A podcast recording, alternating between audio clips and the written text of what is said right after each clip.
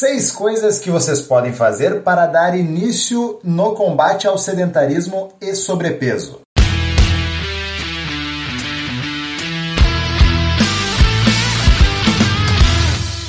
Seja muito bem-vindo ao Conexão Saúde e Performance, o podcast que estreita o caminho entre uma vida saudável e desempenho.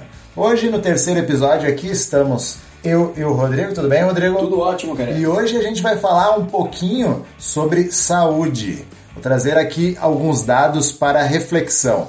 Vigitel 2019. A obesidade passou de 11,8% em 2006 para 20,3% em 2019. Então a gente tem que dois em cada dez brasileiros estão obesos. É, se a gente for considerar juntos o sobrepeso, metade dos brasileiros está nessa situação, 55,4% da população. Pois é, e a gente pega algo que está bem interligado a isso, o sedentarismo que a gente tem como a taxa de pessoas que fizeram a recomendação mínima da prática de atividade física, ou seja, 150 minutos maior ou igual de atividade moderada, a gente tem como 39%. Então, os outros 61 a gente tem como sedentários, né, Rodrigo?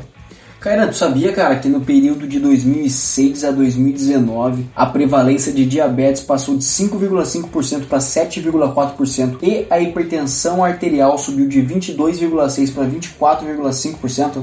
Dados subindo, né? E a gente tem que prestar atenção nisso. Então, para isso a gente trouxe aqui seis coisas que vocês podem fazer para dar o início nesse combate, né? E a gente começar a promover saúde, enfrentando o sedentarismo e o sobrepeso. Vamos à primeira, Rodrigo. Feito é melhor que o perfeito não feito. Às vezes as pessoas querem fazer tudo do jeito que está planejado, 100% como previsto, na perfeição. Mas aí não dá certo. E é isso que acontece muito. Muitas vezes a gente fica esperando a condição ideal, aquilo está perfeitamente adequado para daí dar o primeiro passo, né? E não é bem assim, a gente tem que começar. Então, como tu mesmo disse, Rodrigo, o feito é melhor que o perfeito não feito. É muito melhor, pensando em atividade física, fazer o segundo melhor treino planejado, mas por longos períodos, do que o melhor treino bem pensado e só executado uma vez. Exatamente. Vamos à dica número 2 estipule um horário para se exercitar. Isso é muito importante porque muitas vezes a gente sempre procrastina, certo? Então, colocar um horário, de preferência, se você fazia exercício físico antes, tentar encaixar o mesmo horário que já tinha na sua rotina. O pessoal que talvez esteja fazendo exercício físico em casa ou esteja parado, afastado, tentar colocar um horário que já realizava exercício, vai ser muito importante porque isso vai criar o hábito, isso vai criar rotina e vai ser muito fácil, muito mais fácil, vamos dizer assim, quando aquela vontade, a motivação não está muito alta. Então, quando você está com a rotina, vai ser mais fácil encarar o desafio. Ao invés da pessoa deixar para fazer exercício na hora que sobra o tempo, a pessoa cria esse espaço na agenda, marca um compromisso consigo mesma. Afinal, é cuidar da saúde, é cuidar de você. Dica número 3: Cuide da alimentação. Um dos três pilares fundamentais para uma boa saúde e um bom desenvolvimento físico passam por exercício, descanso e alimentação, que nada mais é do que o combustível que tu bota para dentro da tua máquina, do teu corpo.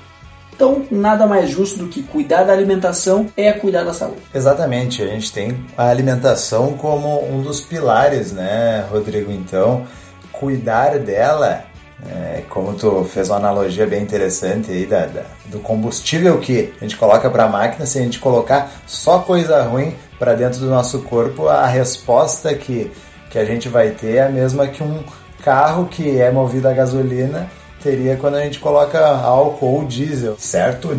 Dica número 4: não espere a vontade bater. Porque muitas vezes a vontade vai ser de ficar no sofá. Isso acontece contigo, Rodrigo? Com toda certeza, cara.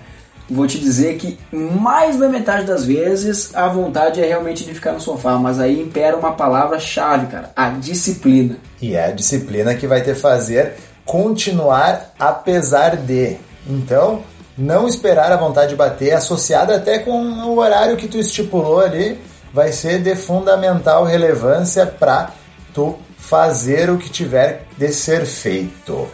Dica número 5 buscar alguém que te motiva. É muito interessante, cara, a gente observar, principalmente quando a gente fala de casais e pessoas que já estão juntas há muito tempo, essa questão da motivação conjunta, né? Então as pessoas às vezes juntam os casais, as pessoas juntam amigos e vão se motivando para fazer atividade física. Nada melhor do que isso para poder levar o exercício em frente. E a motivação e esse buscar alguém ele vai acabar também interligado com o compromisso. Quando tu tem alguém que tu se comunica, quando tem alguém que tá ali com o horário marcado contigo, isso vai ser mais fácil de tu não desistir, tá? Então é mais difícil tu não desistir se tem alguém te cobrando do que se tu tá sozinho nessa empreitada. Então busque alguém que te motive. Dica número 6. Na verdade, essa dica ela é de fundamental relevância. É a procura por profissionais da saúde.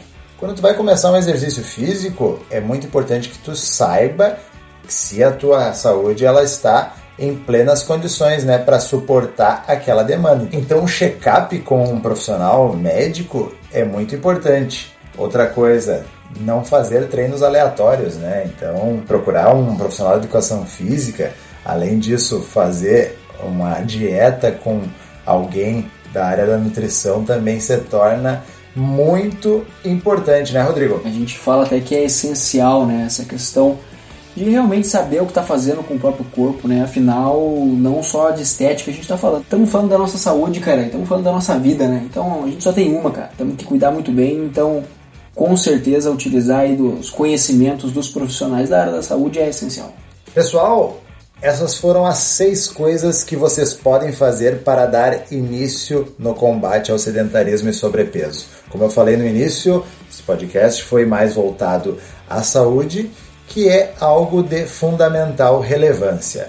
Falando nisso, para nos ajudar a levar esse conhecimento a mais pessoas, a gente aqui está pedindo que não se esqueça de enviar aos seus amigos e também, quem sabe, dos inimigos, né? Para propagar esse conhecimento aí e fazer com que a gente se fortaleça e continue promovendo mais conteúdo. Mas, Rodrigo, o podcast eu só posso escutar em casa, assim, se eu tô parado, eu tenho que pegar papel e caneta para escutar? Como é que funciona? Claro que não, cara. O podcast é uma mídia muito versátil, a gente consegue escutar em vários locais. Então, cara, deslocamento de carro, ou na academia fazendo aquela musculação, fazendo a tua corridinha diária, fazendo atividades da casa, limpando casa, lavando louça.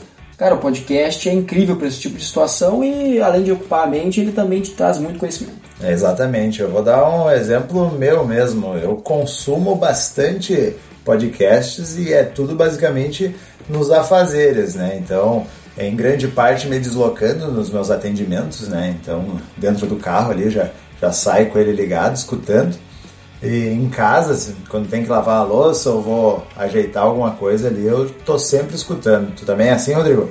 Claro, claro, cara. Acho que muitas atividades mecânicas que a gente faz, a gente às vezes não precisa nem mais pensar na atividade, tá tão automático que sai.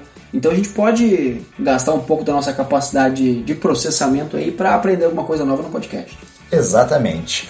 Por hoje é isso, pessoal. Aguardem que o próximo episódio vai ser muito bacana certo? Valeu!